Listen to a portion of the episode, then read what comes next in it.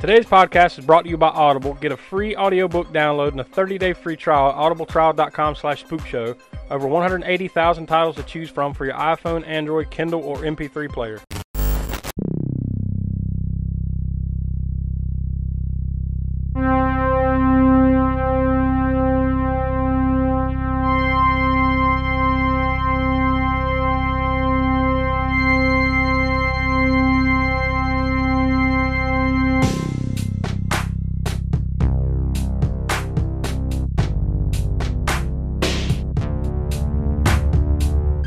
Life. It's not a bad question, Bert. Inside the junk hole. Oh, my goodness. Well, sometimes that is better. It just tastes so damn good. Stargrove. Wolfman's got nards. Here, Mommy. Here's Johnny. Thou art the one. Star Child. What the hell did we just watch? The All-American Spook Show podcast. Hello and welcome to yet another edition of the All-American Spook Show Horror Podcast. As always, I'm joined here with my friends Donnie. Hey. And the Professor Smoke. Up. Will could not be with us. He's on assignment, but he will be joining us a little bit later on in the program. So uh, he won't be here for the beginning, but he will be here toward the end to give his thoughts on the movie and give his star rating and everything. So just hold on the line if you're waiting for Willie. Just stick with us. He'll be here eventually. But he's just not here for the for the beginning part. He had some stuff he had to do, so he had a, he had a half assignment to complete today. uh, but yeah, today we're here to uh, talk about our latest movie review, and that is Halloween Kills from twenty twenty-one. So uh, that's the, the the latest and greatest movie, you know, horror release here in the month of October. It's a it's a big one. So we figured we would uh, devote some time to uh, do a review and talk about this movie, because I'm sure we're all going to have a few things to say about this one. I, I wouldn't say it's divisive or anything like that, but I'm sure there's going to be differing opinions, and uh, mm. it, it'll be interesting to see where we land on this one. That that's for sure, because I, I think that's kind of been the, the consensus that I have found among uh, you know opinions that I have seen so far from other people. It's kind of been up and down, side to side. So we'll see what and- we all we all think. You know, something uh, that, you know, and typically we would talk off, uh, kind of offline about, you know, the movie or whatever. This, we have not done that no. with this one. No, we, we, we I think we, uh, I, I kind of purposely didn't want to really talk about it, you know, too yeah. much. Uh, same. But I think we've all kind of been the same way, like you said. Uh, just let's stay away from talking about it until we're, you know, all here and have this open forum discussion about it. So yep. um, before we dive deep into it and the background information that we, you know, we always do, I'll go ahead and toss the usual information. You can email us, contact us, whatever. They're at allamericansspookshow at gmail dot com. And of course you can do the same thing if you don't want to do the old, uh, you know, nowadays emails become old school, right? It used to be like snail mail was the old school thing. Now that's, that's old, old school. Email is old school now. Most people just D M people on Twitter, Instagram, Facebook, and the like, but we can you can find us there. Twitter at A A Spook Show. All American, search for uh, whatever the hell that was. I think a rogue Sorry, elephant just man, walked into I, the room. I was I couldn't find my uh, I couldn't find the mute button because I was mid sneeze. So a, you let a baby Sorry. elephant into the room. Um, but anyways, yeah, you can find us on Instagram, Facebook, Slasher app by searching for All American Spook Show. Of course, we have our YouTube page, All American Spook Show Horror Podcast. You know, you should easily be able to find us there every Wednesday, at least through the month of October. And I think we're going to keep going through November. I, I think it's done. We've had a pretty good reception and it's been going pretty well. So every Wednesday we've been going live with Deadline Horror News. But if not, it's definitely there on Thursdays, as it always has been, you know, since we started doing this uh, back in what, like May or June, I think is when we started doing it. It's been there on Thursdays. So it'll still be there if, you know, that's your routine and you want to check it out then. But Uh, if you want to come over and uh, hang out with us live on Wednesdays, that's when we do it. And uh, we just kind of recently started doing like a little bit of a Q and A session with it too. So um, mm. if you got any questions, you know, there you want to save for that, throw them, throw them to us on that. It's uh, it's a fun time we have every Wednesday evening. We usually do it pretty much right at nine p.m. on mm. Wednesday nights over on our YouTube channel. So check that out. And of course, we have our Patreon page, patreon dot com slash A A Spook Show. Where every Tuesday we have a new video minisode, and the, the main event there is the Library of the Professor, where Smoke takes, you know, something from his vast library that you always see in the videos behind him, V H S, D V Ds, books, whatever it is, masks, posters, whatever he's got there, a toy. you know, we pick it up and we'll talk about it, give reviews, discuss it, whatever. That's over on patreon dot com slash A A Spook Show every Tuesday without fail. Um, even one week uh, Smoke couldn't be there. We had the library of Josh and Donnie. We took something from our oh, yeah. our far less vast uh, library and we talked about it. So that that was pretty cool. But always something fun, you know, to be had over on Patreon. So, and of course, we have our TeePublic page where you can get the logoed merchandise. Uh, we have some cool designs on there. We need to get to adding some more on there. I haven't done that in a little while. This Sunday, October thirty-first, Halloween, episode eighty, third anniversary, Halloween Spectacular twenty twenty-one comes out. That kind of breaks format from our usual, uh, you know, every Monday at six p m East. So we're going to be coming out a day early. So it will come out this Halloween, October thirty-first at noon, high noon, for our third anniversary Halloween Spectacular. So uh, that, that'll be a fun episode. You, you definitely want to come back and check that out this Sunday. So I guess without any uh, further build-up, we'll go ahead and toss to the trailer for Halloween Kills.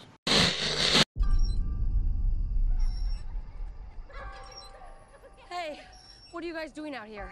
It's Halloween. We've been trick-or-treating. Are you alone? There's a creepy man in a white mask. Where?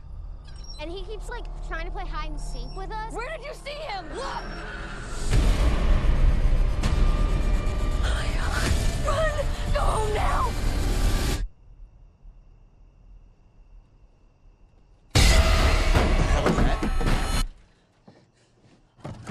I locked the door! No. No, come on!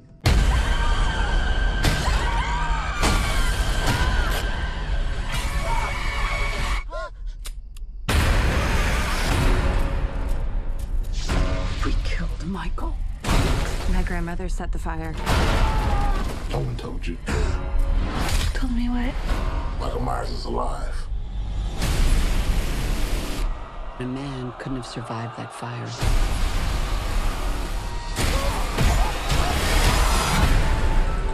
Forty years ago, the boogeyman came for us.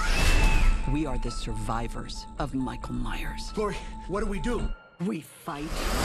Mom, our family will kill him. We're gonna hunt him down and we're gonna put an end to this. He is not gonna stop killing until we stop him. If you track Michael's victims, that's a straight line to Michael's childhood home. Someone's in our house.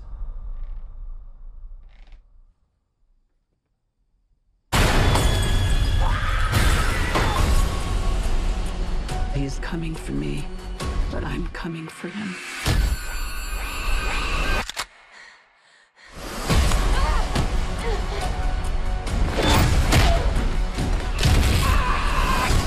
You want to kill someone? Take me! Michael!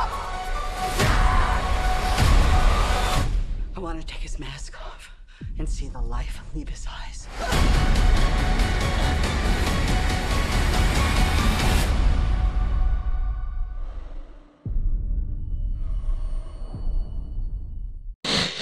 All right, so there's that. Like I said, Will isn't here to give his two cents just yet. He'll be here later on in the program, but I guess we'll go ahead and get into kind of our knee-jerk, instant gut reactions to it. Uh, Donnie, I'll toss to you first, you know, without giving your star rating. Where are you at? Oh, man, it was brutal, uh, and just the brutality of it was just gripping. I, you know, this this is why you, this is, I mean, this is why you come, you know, to the theater to watch, you know, to watch us. Mm-hmm. You know, Michael Myers, I mean, shit. It, God, it was brutal. It was awesome. But, you know, I'll I'll save the star rating for later. But, uh, eh, you know, there's there's some things, eh, some detractors. But um, overall, just overwhelmingly brutal and exactly how I wanted it to be from a, you know, gore. And uh, the kill scenes just basically saved the uh, saved it for me. Professor, what about you? For mine, I'm gonna I'm gonna back up a little bit to twenty eighteen and mention about when uh you know the first of these new Halloween movies came out, and I think I talked about it on that we did that, that particular film on the podcast. I, I was also on a friend of ours, Adam Portress's podcast, The Film Find, talking about you know talking with Adam about that movie because I just seen it; it had just come out. And for those who recall that episode, if not, I'll uh, you know talk about it here. Is uh, I was kind of disappointed with the first time I saw that movie because there was so much build-up there for a lot of things happening. I mean, you got Jamie Lee Curtis coming back. Uh, you got John Carpenter involved, a, a little bit more so involved. I mean, of course, he didn't direct it, but, you know, he's involved. Uh, uh, so there was a there was a lot of riding on it, kind of a lot of hype for it for me. And I saw it that first time, and I was a bit disappointed by it. Now, I, I revisited it, and I think after we when we did our episode on it, I had watched it a second time. So that hype and everything, it, I'd already seen it, it. I didn't need to, you know, judge it in any other sort of way. So I just went into it with an open mind the second time, and I liked it a little better. And then, and I, you know, I ended up liking. I've seen it probably at least another time after that. So, but this, this movie, going into it, you know, I didn't have that expectation. It's already happened. It's already there. What I wanted out of it was a good popcorn action horror, you know, balls to the wall type flick, and that's pretty much what you get delivered to you. And, and as Donnie said, it was brutal. So I really enjoyed the fact that it was this splatter element came back full force. And uh, also, as Don, Donnie said, though, there was a little bit of detractors in there for me too. What'll be interesting when we get into this more is to see, you know, if those things that detract from it were the same for all of us or not. So, but yeah, I, I enjoyed it. It was that popcorn, that horror flick, slasher flick that I, that I was hoping it would be. So I didn't have that. It wasn't overhyped for me to go into it and like just enjoy it, you know. So, and I'll save the rest for when we get into it deeper. I think uh, what you just said pretty much nailed it exactly for me. Like, my expectations were. Like, okay, I've heard that, uh, I'd heard rumblings that this was more brutal. So I, I had that kind of coming in, and it definitely lived up to that. Uh, I, I guess the hype train, the, the, you know, the expectations were not as high for me on this one as it was the first one, but that's probably a good thing. You know, just pretty much exactly what you just said, you know. Uh, I could kind of lean into it, enjoy it for what it was. I mean, like, and and that's really what you want out of these things. And, you know, we'll get deeper into that later on. But, like, these types of movies, slasher movies, like we just talked about it on our Slasher Roundtable episode, it's what you want, man. Like, you kind of, it, it might be a little sick and twisted, right? We, I guess we all are in some way. But uh, that's kind of what you want, man. You want brutality, and you want fucked up kill scenes. And, uh, yeah. you know, you, you get your price of admission here with this one. You know, I, I'll leave it at that. T- going back to the twenty eighteen one for just a second before we dive into this one, uh, we did talk about that all the way back at episode six. I want to say that was like at the beginning of twenty nineteen, so the movie was still pretty fresh. It had only been out for a few months, I think, at that time. Donnie, obviously you weren't on the show back then, so we don't have a uh, star rating for you on that one. But Will gave that one three and a half stars. Smoke, you gave that one three and a quarter star. And I gave that one three and a half stars. So out of the three of us cumulatively, it was three point four stars uh, out of five. So pretty solid score. Donnie, ha- I mean, you saw that one, right? Or have you seen it lately enough to where you might want to kind of give a star rating on that one? Oh, man. No, it's been it's been, it's been a little bit. Uh, I I did not rewatch it um, do you remember, lately. Do you remember enjoying that one when it came out or whenever you yeah. watched it? Yeah. Yeah.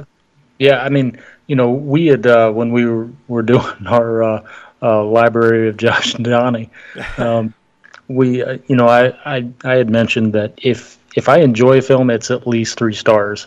Um, if I if I'm going to watch it again, if it's you know if it's a rewatchable movie, it's at least three stars. Um, I I'd have to I'd have to give it another watch before I could give a, a you know anything higher than that right now. That's fair. Maybe uh, at some point, whenever you get around to watching it again, uh, we'll uh, just remember to remind us, like, hey, I just watched this, uh, and then maybe you can give like kind of your fresh star rating on that, you know, just so we can have it on the book, so to speak. Yeah. But I actually sat down and watched the movie for the first time since then. Uh, right before I watched Halloween Kills, because it, like I said, it had literally been that long. It, had, you know, you're knocking on three years. Well, I guess it has been just pretty much exactly three years since the movie came out. It was less than three years ago when we did that episode, but it's been since then, is my point. So it had been a while, and I kind of forgot a few things about it. So I was like, you know what? Before I watch Halloween Kills, I want to watch this and see, you know, see how I feel about it now. I gave it three and a half stars back then. I, I'm I'm probably going to stick with that. You know, I know that's not what we're doing right now, but you know, since it's fresh on my mind, I'll just mention that. Mm-hmm. You know, it's it's probably about what I, how I felt about it. Um, that movie is a lot slower than this one, that's for sure, and it's definitely far less brutal. Although it has its moments, and, and, and maybe some in some ways the slowness and the and the moments of brutality you do get in there are a little more vicious in some ways because you don't get as much of it. But that being said, you know, I, I think... I think this is just my opinion, and that's not getting the star rating on this one yet. I think as a movie, that one's better. I think as a holy shit brutal slasher film, this one's better. Doesn't mean it's, you know, uh, a bad movie. Just I think as a movie, I think this the the first one, you know, that they did a few years ago is better. To that, you can't go far into this without mentioning ratings. And since we don't have a lot of the usual background information, you know, that you would normally have on something that's been out a while, I'll throw this out. On IMDb, it's it's already got, this is crazy, it's already got twenty-eight thousand ratings on IMDb. Um, but it has an even six stars out of ten on IMDb. Mm. So that's that's pretty good. And a Metascore, which, you know, they're, they're the, on Metacritic, theirs is like basically, you know, zero to one hundred or whatever. It's got a forty-two. Not so great. And uh, the all-important Rotten Tomatoes. Tomato meter, and this is out of one hundred eighty-five critic reviews, so it's not a small number. It only has thirty-nine percent, so it's got the little splat next to it. and the, But the audience score, and this is over twenty-five hundred verified ratings on uh, Rotten Tomatoes, has seventy percent. Now, just for comparison's sake, like I said, tomato meter thirty-nine, audience score seventy percent. The the fir- the uh, first Halloween of this run from twenty eighteen, it is certified fresh. Tomato meter seventy-nine percent. Audience score is exactly the same, seventy percent. It seems that the audiences so far have liked it pretty much just the same, but the critics did not like this one compared to that one.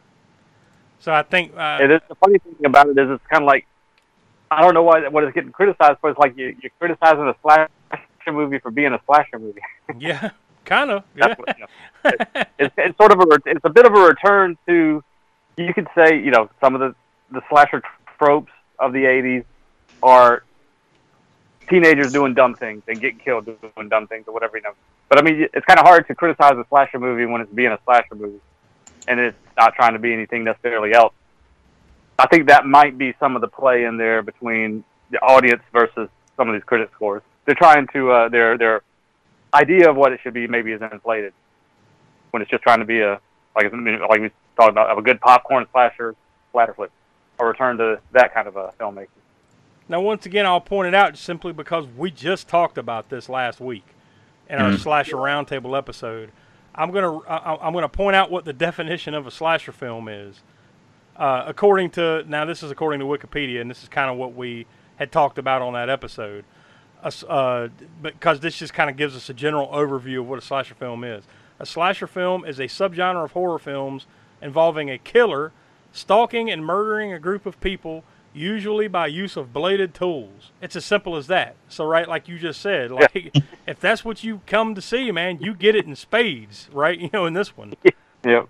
And that's exactly what it is. The, the that that formula that goes all the way back to, I guess, the late seventies, you know, mid to late seventies or whatever, is it's usually like high school to college age, you know, guys and girls getting chased around by a dude and killed with a knife or a yep. machete or an axe, you know, like they said, bladed tools. That's what these movies are, and that's what you get. So, like, if you know, if that's your kind of flick, then I think you're going to enjoy this. If uh, slower paced type of stuff is what you're going, you know, what you enjoy, then maybe that first one's probably more your cup of, cup of tea, in my opinion. But I think either way, they both have their place. I would imagine too, you know, not to get too deep into it just yet, but I would imagine some of this has got to do, ha- some of maybe the negative attitude, I guess you would say, or reviews of it, might be simply because this movie does feel like it's just setting up one more. Oh yeah, yeah. In a lot of ways, you know, like you, you can tell. and that's that's. Probably part of the reason why we don't see some of the things that we kind of expected to see a little bit. Mm-hmm. Because, just kind of setting up. But yeah, uh, so I guess that's probably enough build up. Let's go ahead and get into the, you know, the cast and crew. That way we can get to the movie itself. It was directed uh, by David Gordon Green. Once again, he, he's the same guy that directed uh, Halloween a few years ago. He's got thirty directing credits over on IMDb. And, of course, they've announced that he's going to be uh, heading up the Hellraiser T V series that'll be coming out, you know, sometime in the next few years. But also he's in pre-production on the Exorcist remake. Um, so this dude's got his hands all over the uh, the horror properties, you know, Halloween, Hellraiser, and The Exorcist. He is uh he's rolling on cloud nine horror-wise these days. But you know, he's got he's got an eclectic mix of movies that he's worked on. I mean, all kinds of different types of movies, like comedies and everything. Like, because uh, he also was a a producer on uh, the movie a movie called George Washington, Nicolas Cage movie called Joe. Uh, another one called Prince Avalanche. I think that one had uh, Paul Rudd in it. All the way back in nineteen ninety-seven, he had a couple. He uh, directed a short film, actually in ninety-seven and ninety-eight. His first feature-length directorial movie was in two thousand. That was George Washington. But he also directed Pineapple Express, Your Highness, The Sitter, that that show that was on H B O, Eastbound and Down. So clearly, like Danny McBride, right? You know, they run deep. So like all that stuff had him in it, you know. He he also directed that other H B O series called Vice Principals that had Danny McBride in it, and the the other one that's currently on H B O, he's he's got a hand in that one called The Righteous Gemstones. That one's got Danny McBride and John Goodman. Uh, yeah, John yeah. Goodman and a number of others are in that one. Writing credits now, of course, you got to give credit to John Carpenter and Deborah Hill because mm. you know this is all this is their baby, right? This is their yeah. universe. Well, so, it's their characters. Uh, so yep. they get top bill on the writing credits as far as they you know these are based on characters created by them. But as far as the writers on this one, you've got Scott Teams, Danny McBride, and David Gordon Green. Uh, I think it's pretty much the same team of guys that made the first one. Scott Teams would be best known for uh, writing on Rectify, That Evening Sun, and The Quarry. Uh, he's got ten writing credits, but Danny McBride and D- David Gordon Green, you know, were the main, I, I'm assuming, like the main shepherds here on this one. And it was also produced by, well, there's a, a long list. Sure, I'm Donnie, I'm sure you've seen this because you've put you put all these uh list of guys together for our little spreadsheet that you have yep. that keeps mm-hmm. up with uh, who did what. But there's literally like fifteen producers on this damn movie. Uh but Malik Akkad, this is basically kind of like I, I think that family or whatever kind of owns this stuff, right, Smoke? Like they kind of yeah, they, run the Halloween first, ship. Mustafa Akkad. Yeah, yeah. Well, this is Malik Akkad, so I'm assuming this is like yeah, his yeah. son or something like that. But yeah, because Mustafa Akkad was yeah for the going back to the original in seventy-eight. But of course, you got Jason Blum, you know, from Blum House. They're they're they're big part of this as well. John Carpenter, even Jamie Lee Curtis was an executive producer on this one, and of course, yep. David Gordon Green and Danny McBride, they get executive producer credits. Of course, we've got Jamie Lee Curtis reprising her role as her legendary horror icon role of Laurie Strode. Uh, she comes back once again. I mean, what more can you say about Jamie Lee Curtis? I mean, like, besides Halloween, I mean, she she would be known for what True Lies, I guess to a newer generation, that Freaky Friday movie that came out like in the early two thousands, that remake. But I mean, she's got eighty-two acting credits, and uh, and back in her early days, I mean, she was one of the first Scream Queens, right, Smoke? Yeah, yeah, yeah. You got Prom Night, uh, and Terror Train, The Fog. Yeah. The late seventies, early eighties Scream Queen. Yeah, she she worked on a lot of uh, John Carpenter stuff. The Fog, uh, Halloween, Halloween hmm. two, which I, I guess John Carpenter... Yeah, John Carpenter had something to do with that one, right? It was three where he bailed out. Uh, if, slightly. I think he had some...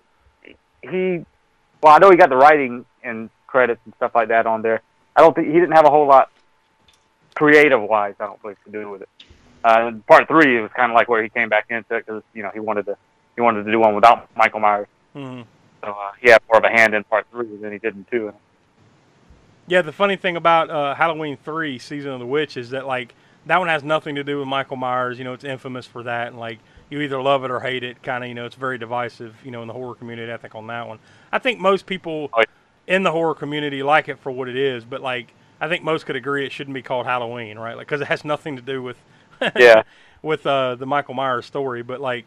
Uh, Jamie Lee Curtis does appear in that movie, although not on screen. Like, she is the curfew announcer and the telephone operator in Halloween three, uncredited.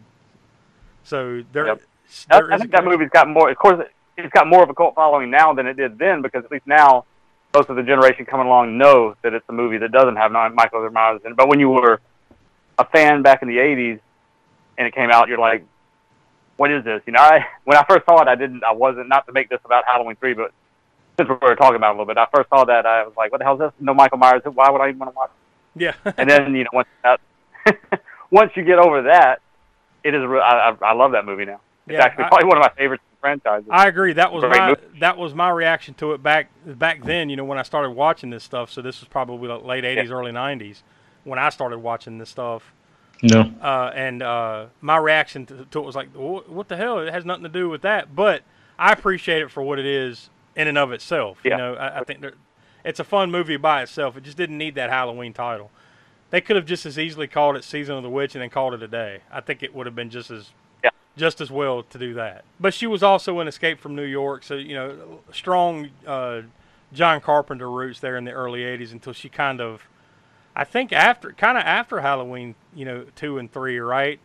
She kind of left the uh, horror the horror genre behind for a long time there. Like, she didn't really do much yeah, with it. Yeah, she didn't really, I mean, I, I think she kind of, I guess she sort of somewhat appreciated the Scream Queen role, but didn't want to be stereotyped into that. Yeah, I mean, because she didn't really return to it until H two O, you know, in nineteen ninety-eight. Halloween H two O, twenty years later. Uh, she reprised her role of Laurie Strode in that one. So, like, yeah, she just kind of went away, you know, until until those movies came out. So, and then she's kind of dipped her toes back into it, thankfully, you know, for everybody. I still think it's probably just a somewhat of a one-off as far as these Halloween movies are concerned. I'd I wouldn't imagine she'd do much more after that, you know, as far as how, uh, horror movies are concerned. Judy Greer is Karen. This is uh, Laurie's daughter in the movie. Uh, she would best be known for thirteen going on thirty. Uh, she was in Ant-Man, Jurassic World, twenty-seven Dresses. So all these movies that we love to watch. Uh, uh, but she's got one hundred fifty-two acting credits, believe it or not, that date all the way back to nineteen ninety-seven. So she, she stays busy. I mean, to have that many uh, acting credits and only be doing it, only have been doing it since nineteen ninety-seven, that's pretty, pretty impressive. Uh, she was also in Jawbreaker, uh, a handful of other movies, you know, uh, uh, mainstream uh, movies, you know, not the kind of stuff that we always watch, but you would de definitely a recognizable face for sure. The the girl that plays her daughter, Allison, is Andy Matichak, obviously much younger.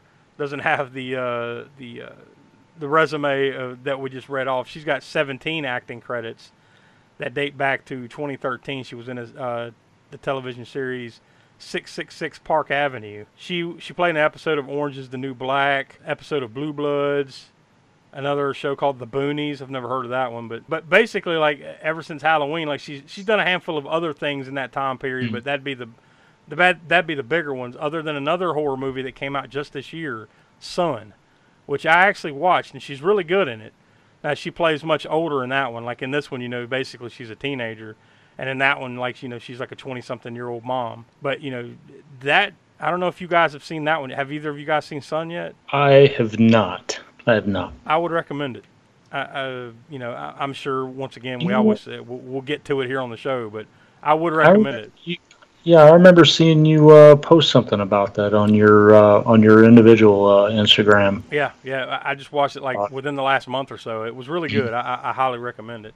Um, but she's in that, so uh, definitely an up and coming face, you know, in, in the horror genre for sure. And other movies, I'm sure she'll move on to bigger and better things later on. She's just kind of getting started, but uh, already kind of becoming a recognizable face with Halloween and Sun. James Jude Courtney and Nick Castle and Aaron Armstrong, they all play different versions of the Shape in this movie. Now, Nick Castle is the original Shape, right, Smoke? He's the original Michael Myers. Yeah.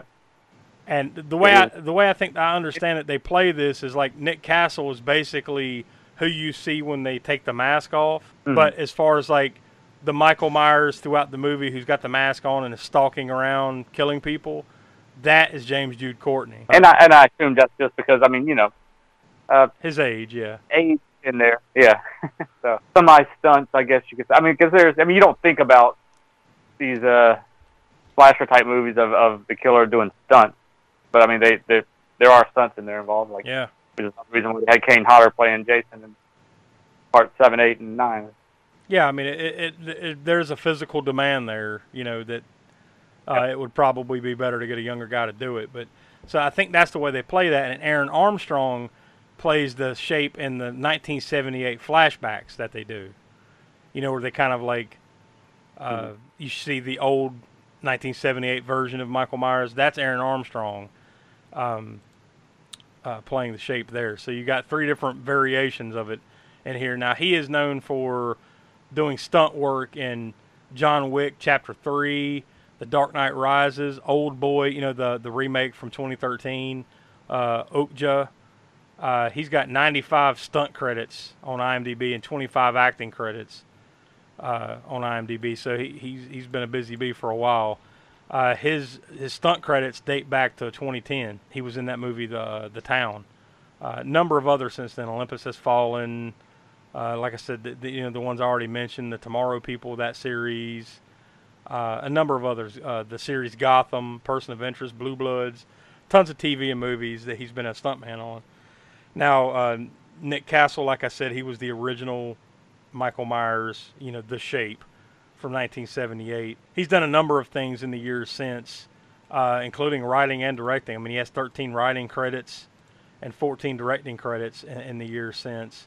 Uh, he actually direct, directed The Last Starfighter in nineteen eighty-four and The Boy Who Could Fly, an episode of Amazing Stories, one of Donnie's favorites from nineteen ninety-three, Dennis the Menace, Ma- Major Payne in nineteen ninety-five. So Nick Castle's had a, an interesting career, no doubt about that. And he was one of the writers on Escape from New York, another John Carpenter film in nineteen eighty-one. Interesting, interesting uh, career that he has had um, in the in the years since. And it's cool that they they really leaned that into that one, into that aspect of it, especially in this one, as far as like bringing back some of the faces from the original movies, which I thought yep. was a, a pretty cool thing to do in these. Will Patton plays Officer Hawkins again. You know, he reprises his role, although pretty much this entire movie he's just laying on a bed, right? Kind of like Laurie, I guess. Yeah, he has one hundred fourteen acting credits, uh, uh, dating all the way back to nineteen seventy-nine, ironically, you know, right after the original Halloween came out was when he had his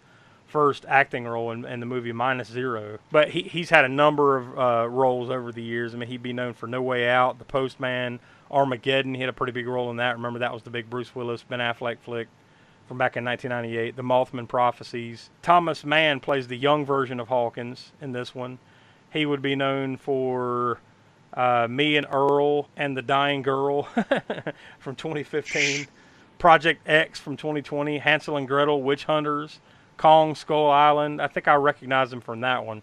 But he's got thirty-seven acting credits that go back to two thousand nine. He was in the episode of the T V series iCarly. Well, you've got Anthony Michael Hall as Tommy Doyle. Now, now this is he's playing a character of a kid that was in the original movie. Mm. In the original movie, he was the little boy that uh, Laurie was babysitting when Michael Myers, you know, went fucking psycho and killed everybody, right? In later versions of the movie, that that part was played by Paul Rudd and mm. and the now unrelated Halloween: The Curse of Michael Myers. Now, I saw something where apparently they actually went to him. They wanted him to, to play the part, but he couldn't because of his, uh, at the time he was working on uh, Ghostbusters Afterlife. So he couldn't do this. But it sounded like they wanted it to happen. They just couldn't make it work. So they got Anthony Michael Hall to do it, um, which he does a fine job here, you know, but... Uh, He is, uh, what would you most recognize Anthony Michael Hall from, Smoke? Breakfast Club, of course. And National Lampoon's Vacation, right? He was, uh... Yep. He was... Weird uh, Science. Yeah, he was I mean, the original Rusty. I think they've had a yeah. different Rusty in every Lampoon movie, right? He actually was on, like, a season, I think, of Saturday Night Live, too, back then. You know, I guess trying to cash in on the, uh...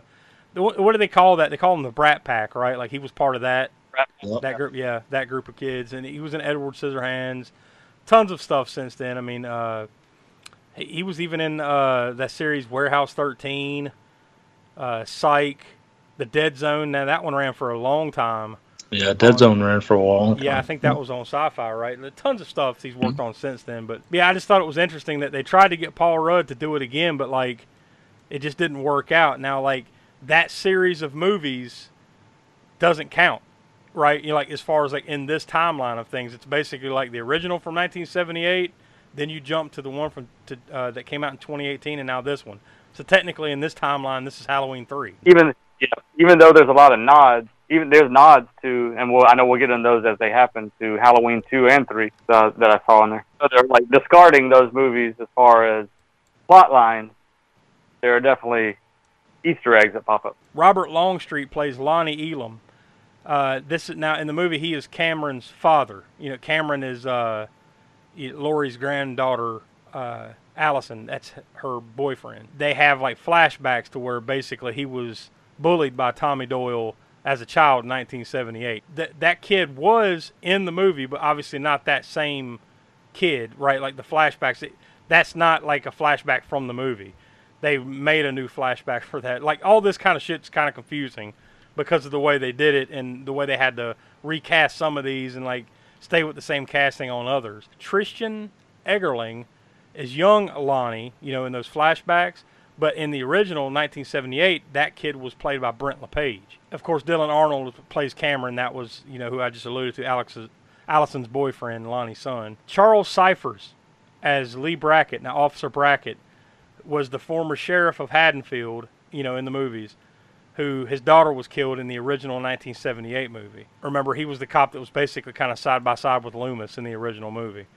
This guy, uh, Charles Cyphers, was actually in that movie, and he so he's reprising his role from the nineteen seventy-eight original in this one. And of course, he was in Halloween two, which doesn't count anymore. So you see what I'm saying? Like it's like the shell game. Like, well, this one counts, that one don't. This one counts. But yeah, he was he was in the original. Another one from the original movie. Kyle Richards plays Lindsay Wallace. Now Lindsay was the other kid that Laurie was babysitting in nineteen seventy-eight. Uh, she is actually reprising her role from the nineteen seventy-eight original here. Now, it just uh, to point out who she was in the movie, she's the dark-haired lady. I think she had black hair who uh, like tells the kids to get the hell out of there when they go to the playground. That's her. And another one, Nancy Stevens plays Marion Chambers, who is the nurse, right? She was like Loomis's assistant or something, right, in the original. And I think they even showed that brief flashback, like she's the nurse in the car or something like that, right? Mm. And, uh, of course, she was also in Halloween two and Halloween H two O, which now don't count. But, um, yeah, I, I guess the only other ones that kind of uh, stood out to me uh, as far as interesting casting was uh, the roles of Big John and Little John. uh, the the, uh, uh, the couple that live in Michael Myers' old house. Big John, that's played by Scott MacArthur, and Little John, that is Michael McDonald. Now, a lot of people might remember Michael McDonald from Mad T V back in the nineties and early two thousands. And uh, people may have seen the memes going around. yeah, yeah. I've seen a few. Yeah, yeah, it's pretty good. Uh, Stewart uh, and Michael Myers. And, of course, in a much small ancillary way, P J Souls appears in this movie. Uh, but it's just archive footage from the original movie. Mm. Um, remember, she died in that movie, so obviously she can't be in this movie, you know, as current, you know, forty years later or whatever. But, like, yeah, there is an archive footage of her, so she's, you know, in the movie. And uh, I thought this was interesting. Bob Odenkirk, you know, from Better Call Saul and uh, Mister Show and all that, you know, he actually has a cameo appearance in a photograph as Bob Sims, one of Michael Myers' victims from the nineteen seventy-eight film. The producers, what I read here, were not able to secure the likeness of the original actor, John Michael Graham, for the movie, so instead they used a real high school yearbook photo of Bob Odenkirk after discovering awesome. their resemblance. so, that is awesome. So Bob Odenkirk has a small role, just like in a picture, in this movie. So that's random, but that's pretty good. So I guess really that's all I had as far as the background information. Did you guys have anything else you wanted to point out before we got into it? Uh, well, just that uh, the soundtrack, uh, John Carpenter returned for that, and it, with his son Cody Carpenter, and I believe uh, the other guy. I mean, he's not related, but I believe Daniel Davies might be his name. And it's as you would expect of it to be, you know, for a Halloween movie, very synth-driven. I think that was definitely worth noting. Uh, I will point out that this movie was delayed by the pandemic because this was actually supposed to come out October of last year, October of twenty twenty, mm. twenty twenty, but they delayed it to this year, so that's why we're just now seeing this. And then, of course, that delays Halloween Ends, which was supposed to come out this year, which now comes out next year. Uh, but I'll point out, basically, as of these are the numbers that we has uh, that we have as of October nineteenth. Halloween Kills has grossed fifty-four point nine million dollars in the United States and Canada, and five and a half million dollars in other territories, for a total worldwide of sixty point four. That's just basically its opening four or five days there. So off to a great start. Yeah, and just kind of piggybacking off of uh, you know what you mentioned. Uh, I did read where um, uh, it was initially planned that uh, Halloween Kills and Halloween Ends would uh, be filmed back-to-back. It didn't happen due to what they, they called an intense work schedule. Apparently, like I guess they kind of changed up what the story was going to be because of that too, because apparently now uh, the movie that we see next year will be uh, four years later. Yeah, I did see that as yeah, well. Because I guess it was supposed to be a kind of like all in the same night kind of thing, but now they, I guess they kind of reassessed, and now it's going to be like time jump. You know, so twenty eighteen to twenty twenty-two. Apparently, it will address the COVID nineteen pandemic. Like, there, there's going to be some aspect of that. Like, well, that uh, Michael Myers went on a killing spree. Man, can you believe the pandemic happened? Now here we are. You know, I don't know how the hell they're going to tie that in, but apparently it's going to have something to do with it. But anyways, getting back to the box office there for just a second, it it made well past what their apparently what their expectations were for the opening weekend. I think they were originally thinking it would make like somewhere around the twenty-five to thirty million dollar range, and it ended up topping fifty million dollars. So that was that made it, uh, and that was after twenty-two point eight million dollars on its first day, including pre, uh, including previews, and it made almost five million on the Thursday night previews, so that made it the biggest uh, R-rated title and horror film title released during the pandemic, as far as wow. money money made, because it just passed A Quiet Place two. Uh, it made just a little bit more on the previews, you know, on, on that first day, so it's the highest grossing R-rated film and horror film since the pandemic be pandemic began. So I thought that was pretty pretty cool and worth mentioning for sure. And uh, it also uh, uh, that fifty point five million dollars that it made in its opening weekend there, that marked the best opening for an R-rated film amid the pandemic, uh, doubling the Suicide Squad's twenty-six point two million dollars. So mm. this by far has been the most successful R-rated and horror movie Uh, since the pandemic began, and uh, basically, I guess, since March of twenty twenty. So, pretty impressive. Why fuss and fret about dinner? Why not have it right here? Yes, this drive-in offers everyone in the family a real picnic treat for dinner.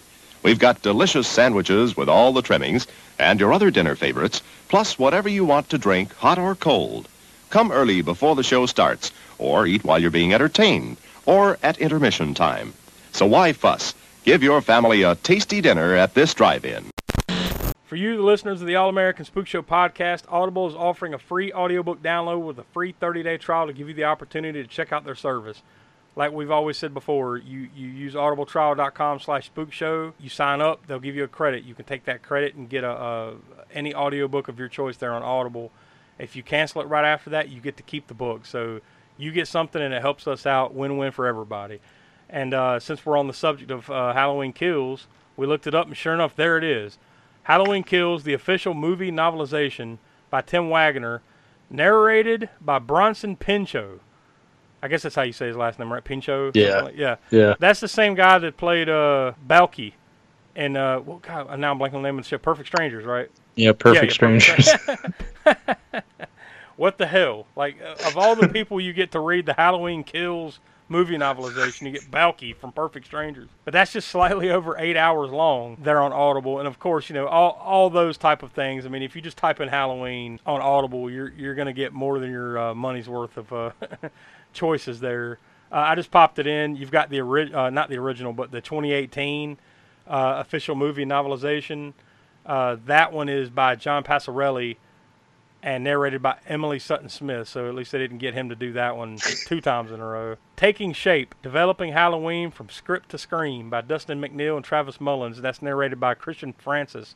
That one's thirteen hours long. I guess that's basically kind of going into the film. Maybe was, like the origin. Yeah, yeah, like uh, how the film was made and everything, like kind of an mm-hmm. audiobook version of the behind the scenes and how they went from script to screen, you know, literally in the title there. So th that sounds like a pretty cool uh listen to there on Audible. So uh, if any of that interests you, of course, to, you, to go to download your free audiobook from Audible, go to audible trial dot com slash spook show. Again, that is audible trial dot com slash spook show for your free audiobook.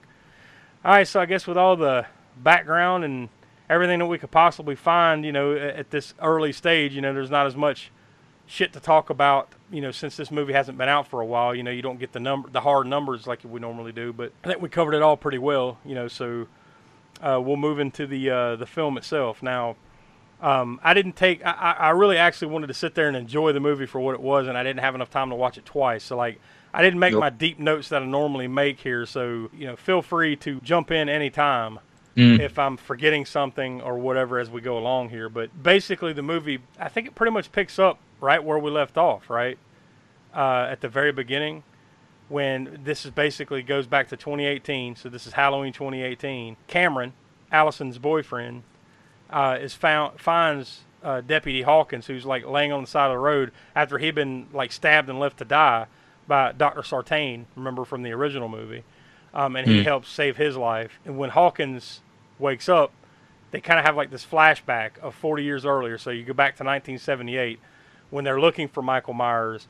Now, I'm trying to, like, Smoke, maybe maybe you might remember some of this a little bit better than I'm remembering it, like the timeline of things from the original movie to what they present here.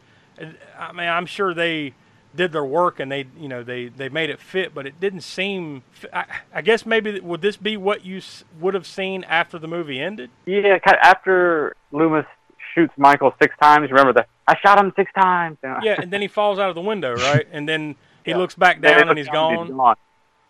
Yeah, so I'm. Yes, this is where it's kind of fitting in after that fact that what we didn't see after that part of uh, the original Halloween, and yeah. tying kind of tying loose ends, trying to tie somewhat loose ends, or just you know things that they just left on the set at the time, trying to trying to make those connections for this movie. Yeah, yeah. Trying what to could have possibly happened. Trying to make the threads. Where there, where there really wasn't any, and on, on top of that, kind of undoing the stuff from uh, the original Halloween two, right? Like, because yeah. that didn't happen, so we need to. As we mentioned before in the other movie when we were, you know, because originally, you know, they they made Jamie Lee Curtis and him be brother and sister, mm-hmm. yeah. as the sequels went on. So yeah, they they of course did away with that whole timeline. Yeah, they they retconned that out, so that didn't ever that never happened. So that's what you see. You see this flashback of. Uh, Uh, they're back at the Myers house, and Hawkins accidentally shoots his partner as they're trying to get Michael. Like, Michael comes up behind his partner, and he, he's like, shoot him, and he shoots and, like, shoots his partner, like, right in the throat. Or right, you know, right, not not like through the throat, but, like, right on the side. But so basically he bleeds out, right? And this is right before you see Doctor Loomis, you know, coming in like, what happened in there, you know, or whatever. Um, I, also, I thought the Doctor Loomis stuff was pretty damn well done. Like, yeah, yeah. Yeah, yeah, looked just like him. I saw a photo from the set of the guy, and I can't think of the name of, the name of him. And he looked, you know, very similar to him. And then, of course, yeah. they did. Like, yeah, I think they did a hell of a job with uh, yeah. rec recreating uh, uh, Donald Pleasance, you know, Doctor Loomis here for this. Mm. And then you basically see them kind of like take Michael down. So I guess this is like kind of seeing how they stopped him the first time and uh, put him away for forty years. And then basically. Uh, Hawkins says, like, uh, you know, he resolves to kill him um, because of all this, you know, because of his flashback and, and all the things that have happened. Like, I'm going to be the one that takes out Michael Myers. So then you go to, like, there's, like, a bar, and they're, like, having a Halloween talent show or whatever the hell's going on in this bar. And uh, Tommy Doyle and a few of the other survivors have met there, and they're kind of celebrating the fact that, you know, Michael's uh, been put away for forty years. It's the fortieth anniversary. Um, so this is where you see Marion Chambers, Lindsay Wallace, and uh, Lonnie, uh, you know, who all had their little flashback memories of uh, encountering Michael back in nineteen seventy-eight, and they give a toast to Laurie. Meanwhile, Laurie's like in the hospital, uh, recovering from, uh, you know, getting stabbed in the gut by Michael, you know, mm. from the last movie, and that's pretty much where she's at the entire film, right? Like, her and Hawkins are pretty much just laid up in the in the hospital this entire movie. Not to spoil what happens there, you know, but basically they're bedridden the entire the entire movie. Um, yeah, until, uh, you know, their grandson comes over with a golden ticket for uh, Willy Wonka's chocolate factory, and then they get up and start dancing. dancing. Yeah, and then they're okay. Um, so a group of yeah. firefighters, uh, Laurie's house is burning to the ground, so basically you're coming back to the very end of the last movie that we just saw. The house is on fire. Laurie and uh, Allison, uh, uh, and uh, you know, Laurie and her daughter and her granddaughter, you know, they're taking off in the back of that truck, and then the firefighters go by, and she's like, "Let it burn, let the motherfucker burn." But Michael, remember, they had pinned him down like in the basement, and basically let the house burn around him.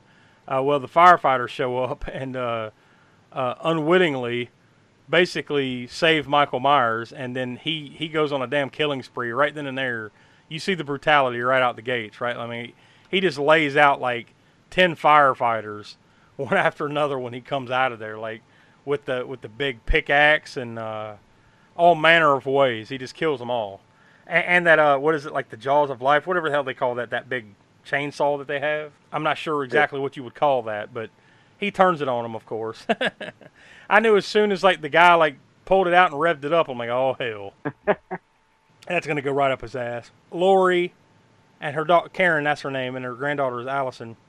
Uh, they go to the hospital where uh, Lori has to have, like, emergency surgery from, you know, basically getting, you know, gutted damn near it in her stomach. Michael, like, right right after, like, basically right after this, Michael murders Lori's neighbors, uh, Sandra and Phil, before making his way deeper into Haddonfield. So basically, he's just going on a killing spree. An emergency newscast comes on, and, like, Tommy and Marion and all the rest, they see this before they realize, like, they need to get out of the bar and, like, go take Michael down because he's loose. Vanessa, who who's like this, there's like this couple who's dressed like a nurse and a doctor, and but in reality, like, she's the doctor and he's the nurse. But they did like the role reversal role reversal costumes for Halloween.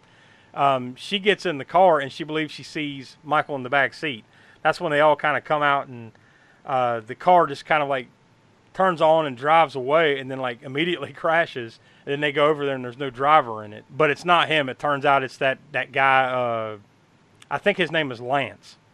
The the guy is another one of the guys that escaped from the mental institution that night, but he escapes unnoticed. So they just figured that was Michael Myers. Lonnie goes and gets Cameron and uh, Tommy Doyle, and they form basically like a pitchfork mob to go uh, hunt down and kill Michael. The police tell Karen and Allison that Michael escaped, but they want to keep it away from Lori.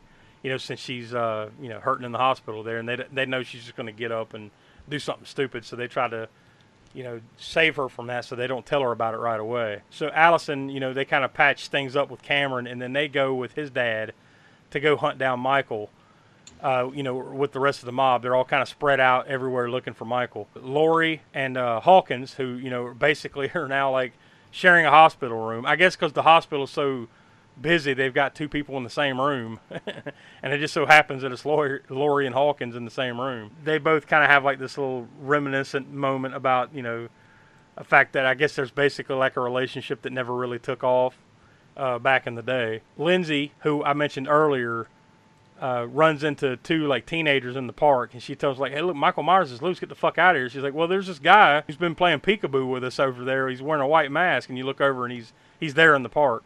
Uh, also, did you notice their masks? Yeah, the, that was one of the nods right there to Halloween three. Mm. We had the, the pumpkin, the witch, and the skull mask. Yep. Mm-hmm. The silver shamrock mask.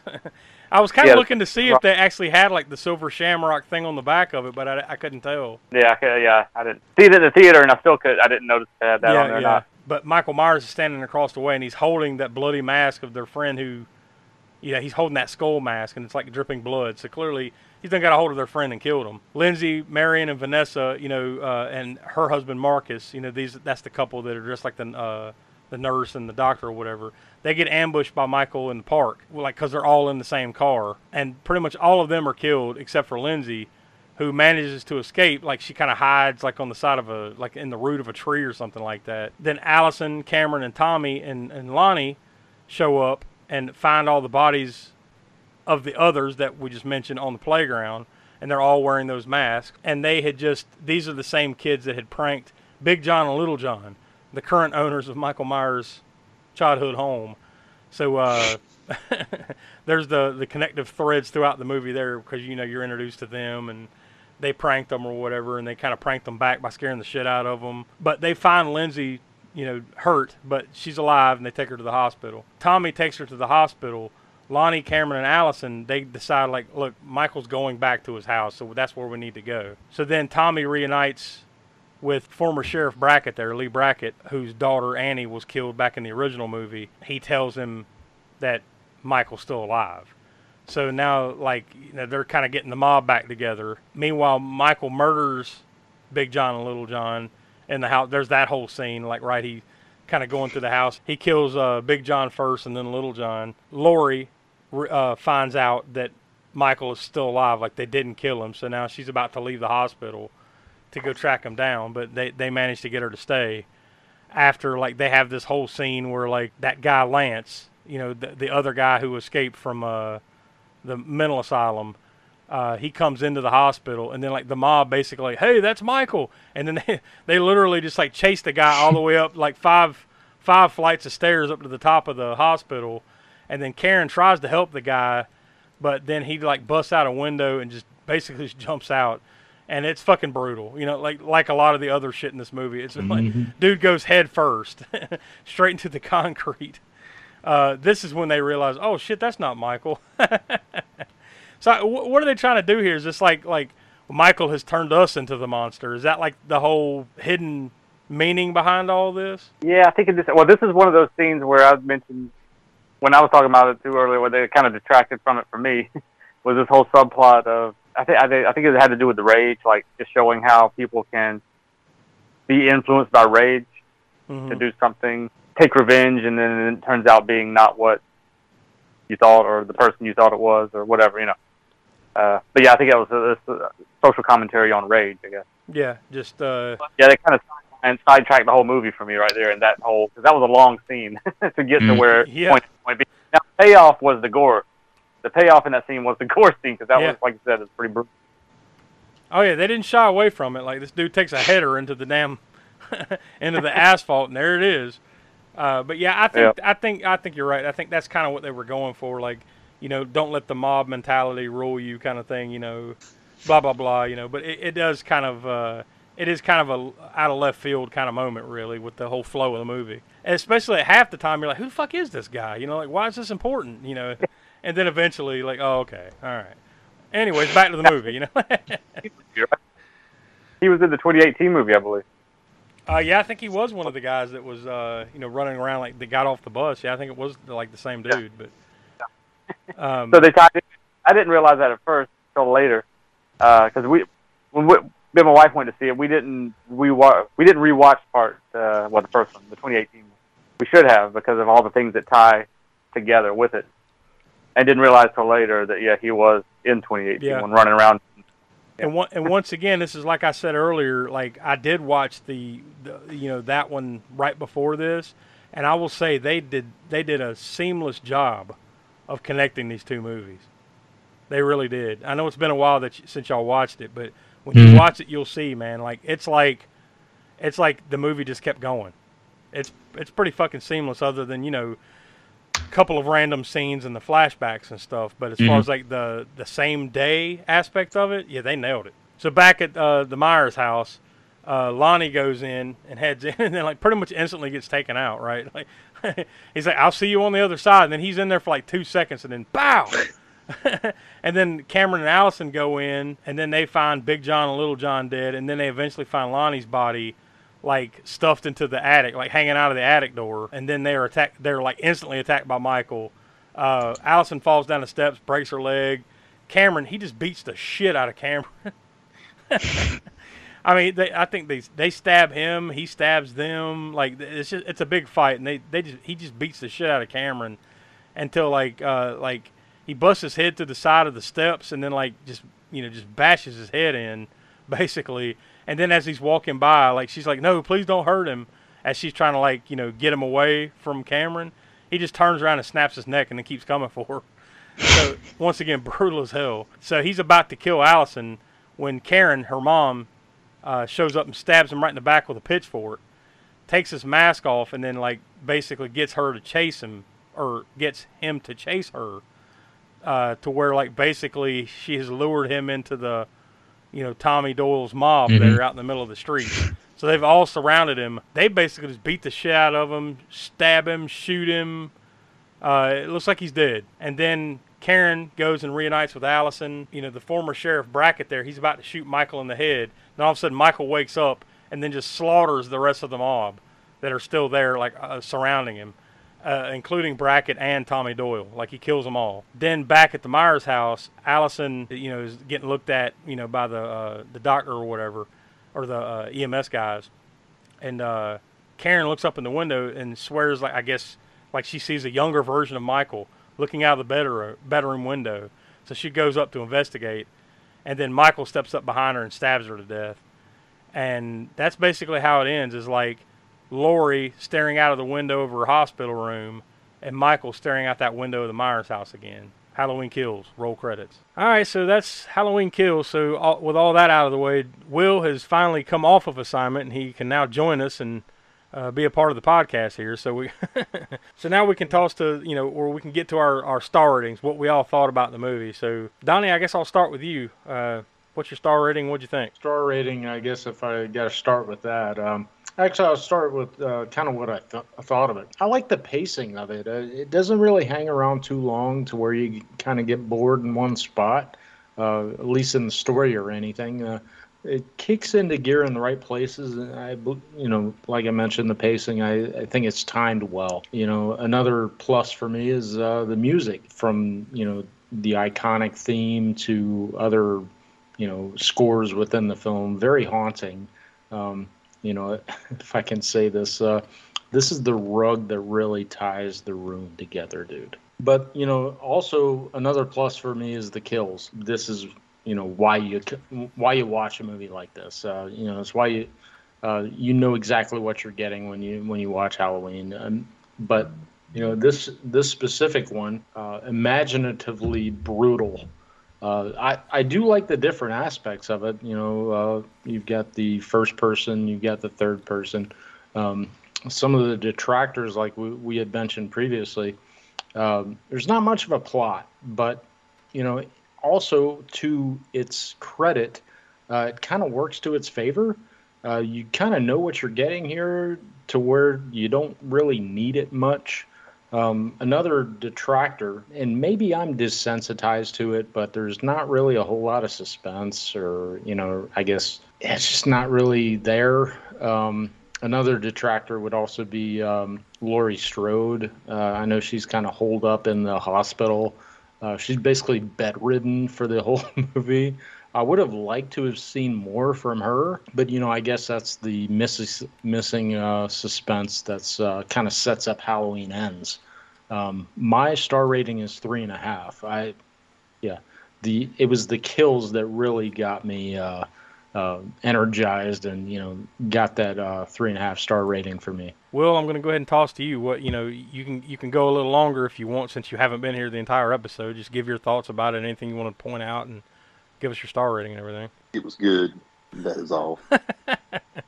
Well, thanks, thanks, Will, for joining us today uh, on the Next Spook Show. This was not lifted from a previous podcast. Yeah. no, that, no, that'd be uh, awesome I'll if do... we. Before you continue, that'd be awesome if we just pull the audio of you talking about, like, I don't know, the original Halloween from Previous a couple Halloween. years ago. Yeah. Okay. Well, anything. Yeah.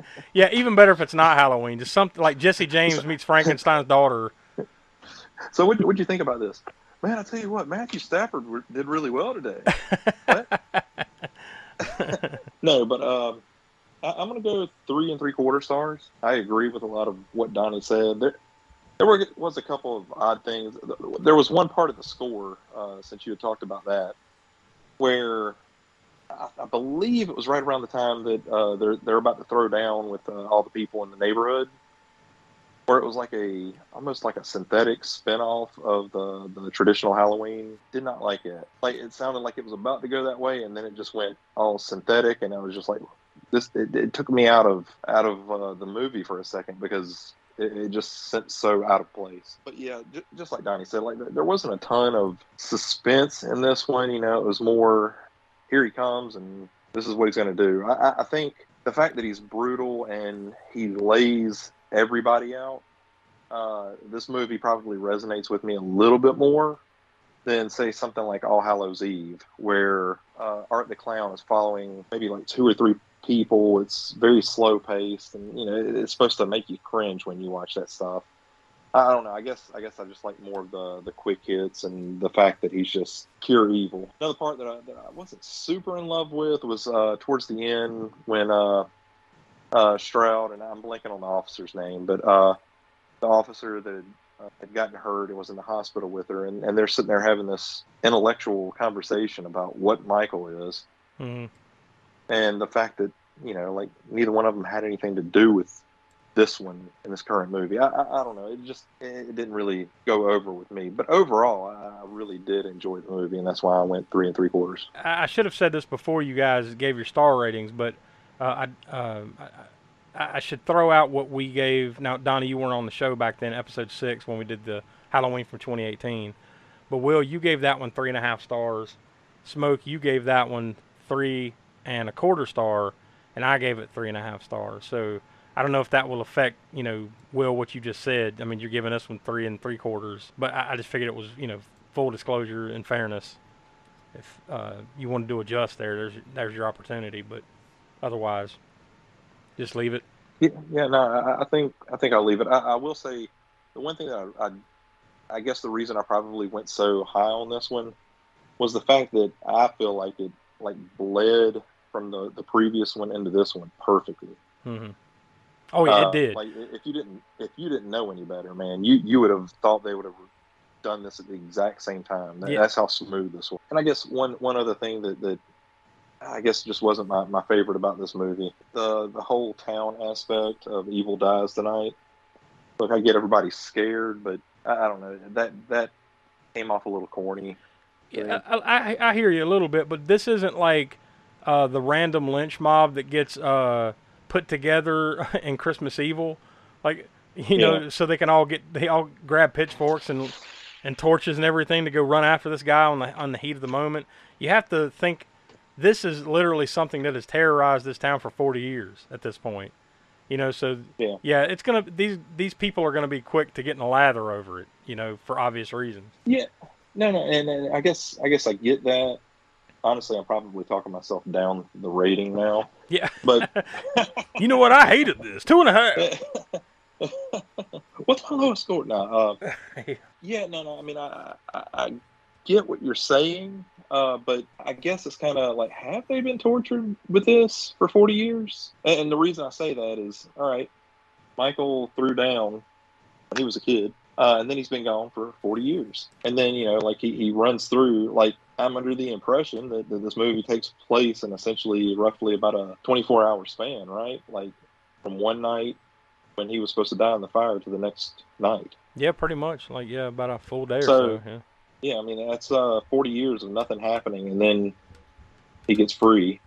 And essentially in about a thirty-six, forty-eight hour span, he, he lit them up. I, I guess I don't know that I would necessarily buy that the town would be that freaked out about it. Yeah. Especially considering, you know, like, and correct me if I'm wrong, all the other Halloweens didn't take, take place according to this timeline, right? Yeah, you're in a new timeline, you know, Back to the Future style, the, the Biff timeline, right? you're in a new yeah. You're in a new timeline here where, like, the very first John Carpenter Halloween than the one we watched three years ago, and now this. So this, in this yeah. timeline, this is Halloween three we just watched. All right, I'm going to go ahead and drop mine down then. Three and a quarter. I guess everything that I started, like, you know, after I started talking it out, it just, I guess it's not sitting well. I still enjoyed it. Yeah, I think I'll go with three and a quarter. It's fair enough, and, and we'll obviously have more time to ruminate on our uh, star ratings and everything, but just in the interest of fairness to the first one, I just wanted to make sure y'all knew that's what the... That's what the lay of the land was on that one, so, you know, you could adjust accordingly to this one, so, uh, you know, fair enough. So, Smoke, I guess that uh, we'll leave it to you before I give mine. Uh, like I just said, you gave the one from twenty eighteen, you gave it three and a quarter star. So, yeah. where, where are you at on this one then? And I'll, and talking about that for a minute, even though I know that was back in twenty eighteen when we actually did that, I believe, right, as well? Uh, well, it was like it, uh, it was like January of ni- uh, twenty nineteen when we did that episode. Oh, uh, then I would have would have uh, had the time to reevaluate that movie. And I don't know if I changed my rating at all that year, last year when we did the Halloween special episode that year. But yeah. if I had to go back, I might would actually drop that down to three star these days if we were doing that. And not not that I am now, because we're not really, you know. Yeah. We've already crossed that bridge a long time ago. Mm-hmm. But uh, for this one, I pretty much echoed some of the same sentiments Donnie and Will said. It's the pacing's good. I mean, it, it gets back to that slasher, for for better or worse. Some people would say it's for worse. It gets back to that kind of, you know, somewhat of a formulaic slasher from the eighties type, you know, only updated to today's time. So you get that brutality and teenagers doing dumb things. I mean, can't really fault that. It's a slasher movie. We talked about that too, how some of the critics were faulting it for, you know, saying, "Oh, I wouldn't do that. That's stupid. You wouldn't do that." Well, it's a slasher movie. You know, for better or worse, it kind of gets back to that mold. I kind of find that a little bit refreshing, that it doesn't have to be some sort of existential thing. It's just a slasher movie being a slasher movie, although they still do, you know, modernize it in ways. So I kind of enjoyed that aspect of it. Now, it the whole sort of sidetracking in the hospital when uh, Jamie Lee Curtis is in there, you get a little bit of character, a little bit into her character and the police officer's character that when they're kind of bonding again in the hospital. But that whole other subplot of, uh, you know, as we talked about, sort of the, the villagers' night and all that stuff, that kind of sidetracked it for me, that whole hospital scene of them, even though it ended with a guy, when he jumped out the window, you get another good splattery gore scene at the end of that. That was kind of long, and it sort of derailed a little bit for me there. So I, I'll probably dock a little bit for that. A gore that we talked about, again, brutal. Got to enjoy that if you love splatter, and, and I do. I'm going to go with a three and a quarter star. So the same rating, like I said, I probably would re-rate the original down to three, and I'd give this one a three and a quarter. But uh, so as it stands now, both of them would be three and a quarter stars.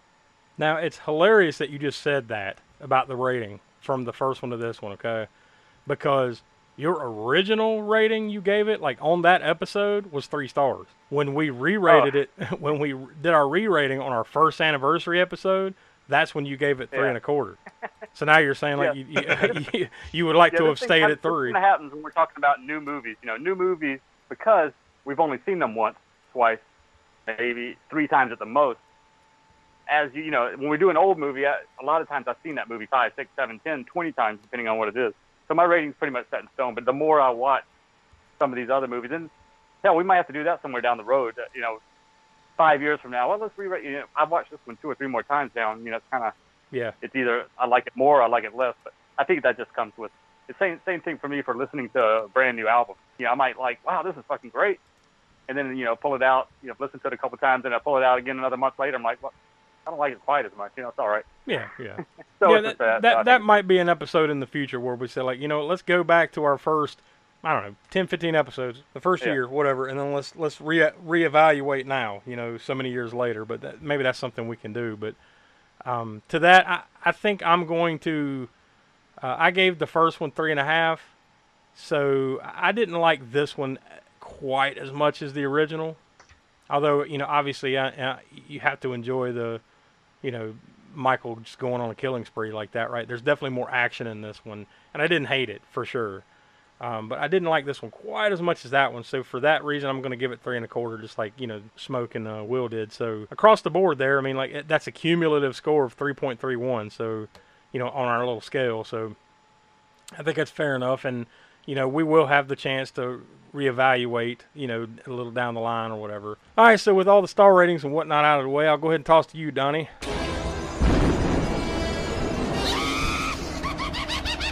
Connections from the crates. Mm-hmm. I always like to let it finish. Yeah. It's uh, you know such a drawn-out thing. No, uh, you know, you talked about the seamless uh, transition of uh, yeah, there. There's been, you know, uh, uh, quite a bit of.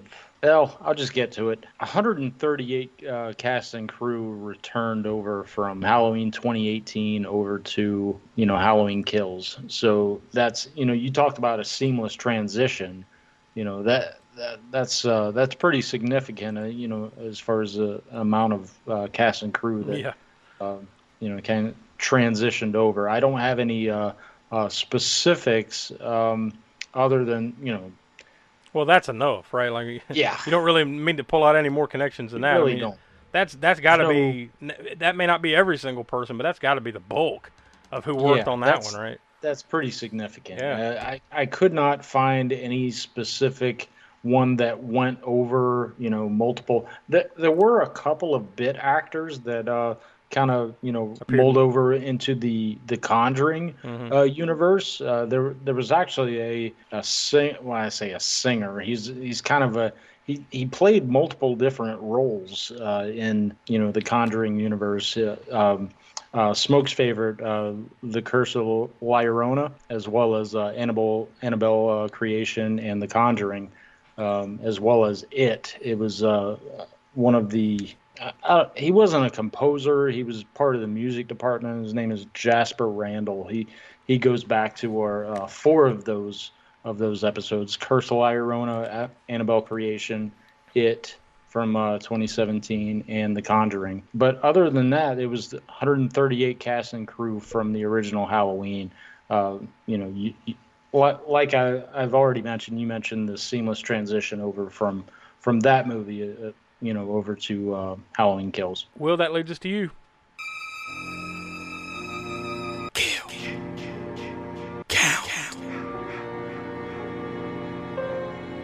What's the number?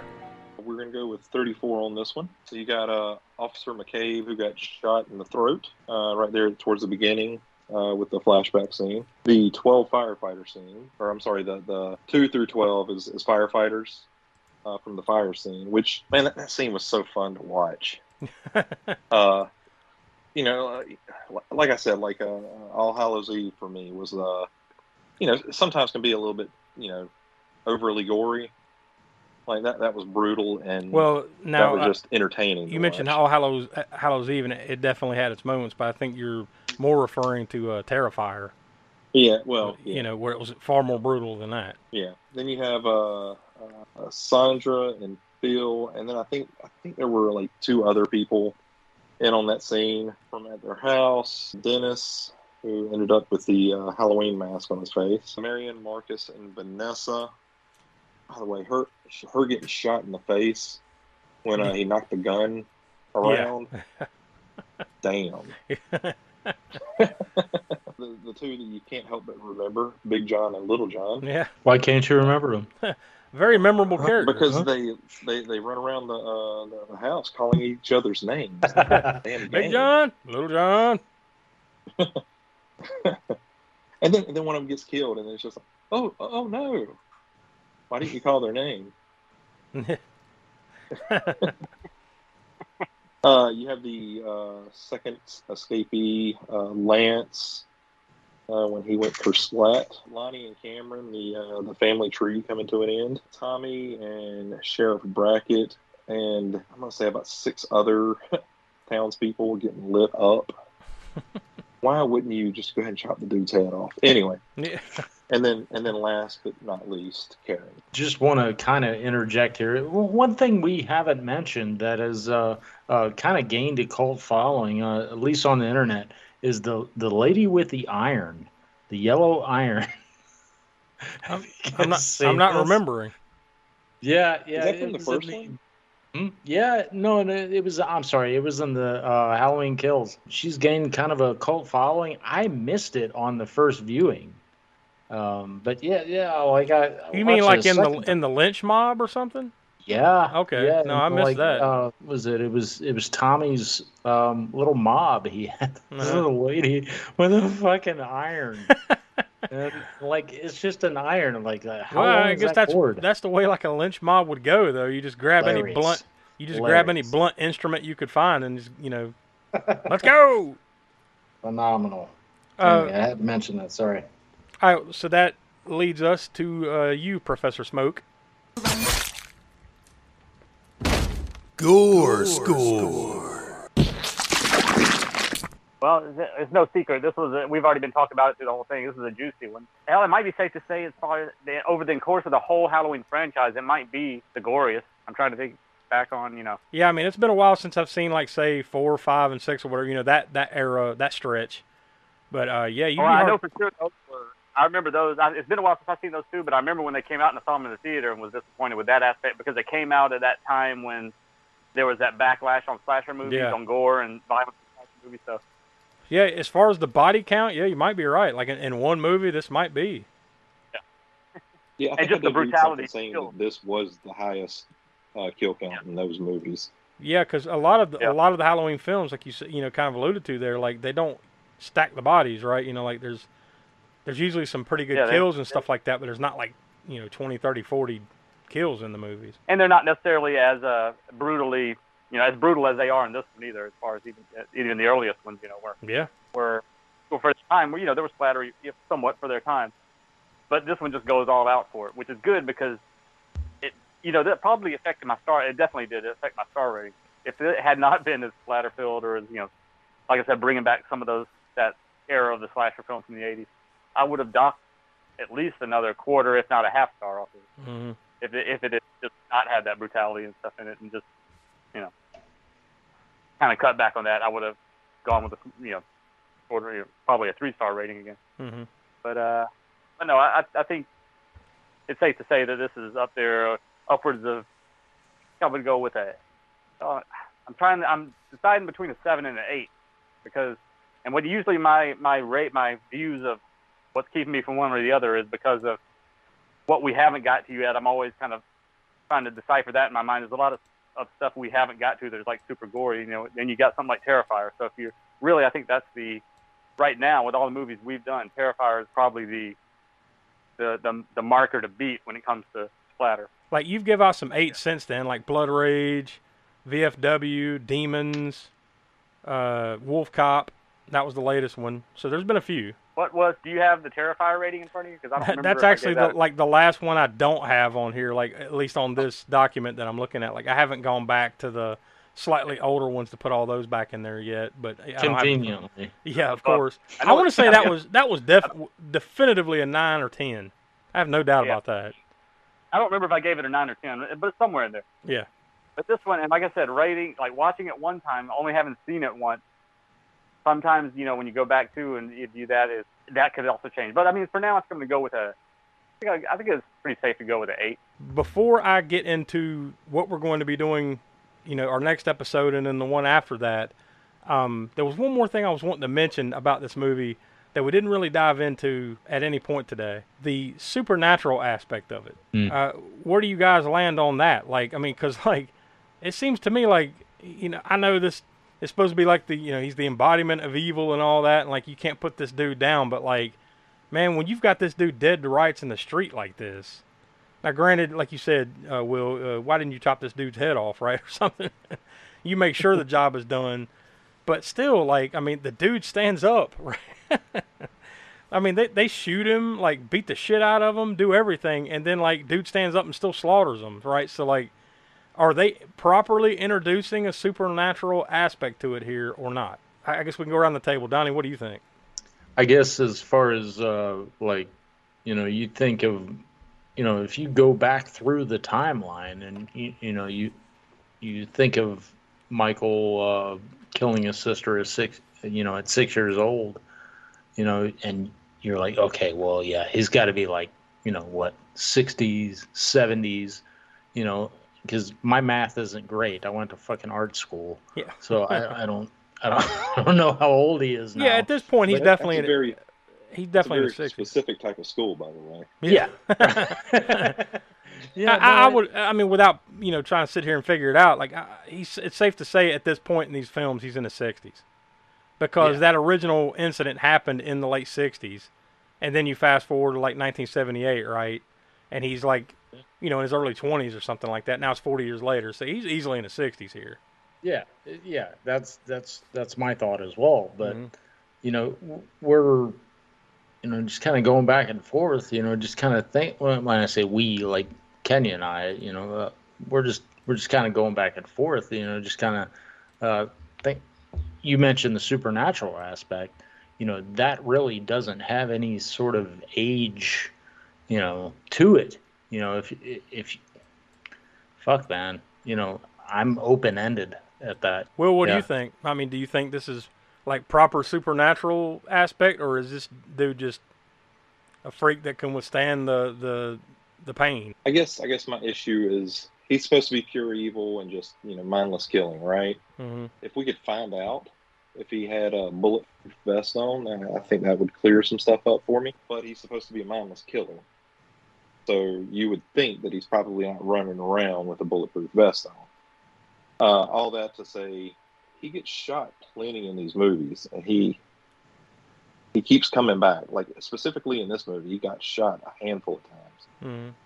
Uh, and it doesn't seem to affect him at all. So I think just to that one aspect, uh, yeah, I think there's some kind of supernatural uh, part to it. That or, you know, this is a crazy version of Wolverine. Professor, what do you say? Uh, yeah, I mean, what? well, since this one's discounting all the other movies except for the very first Halloween. So we're just going to have to go on these three right now, and then I guess the fourth one when it comes out. And also, you got you got to take into account uh, Doctor Loomis's words right at the end of uh, part one, after he shoots him. I shot him six times. So yeah, people can live, of course, after getting shot six times. But I mean, you shot him a grouping right in the chest, pretty much, and he falls out the second story window, hits the ground. At that point, and then he's gone. I mean, like that. Mm-hmm. So pretty much you can't you, you pretty much have to have a supernatural aspect in there, I think, for that, because I don't I don't know too many. If we and you know if we're speaking reality here, like just a serial killer who's terrorizing the town. I don't care who it is. You get shot six times, fall out a second story window. You're not just getting right up and running. Like by the time Loomis gets back downstairs, you know, and you're gone. Yeah.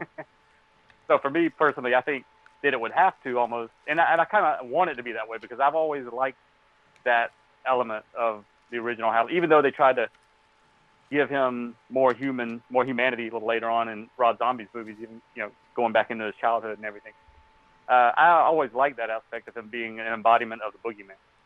And of of Halloween and evil, dark aspect side of Halloween or whatever. I, I, I like that aspect. So I kind of I'm I'm hoping that they do keep it that way and that he, he is supernatural. I agree with what you're saying there, and I, and I you know I think I agree somewhat on every, every level with what you, all you guys are saying.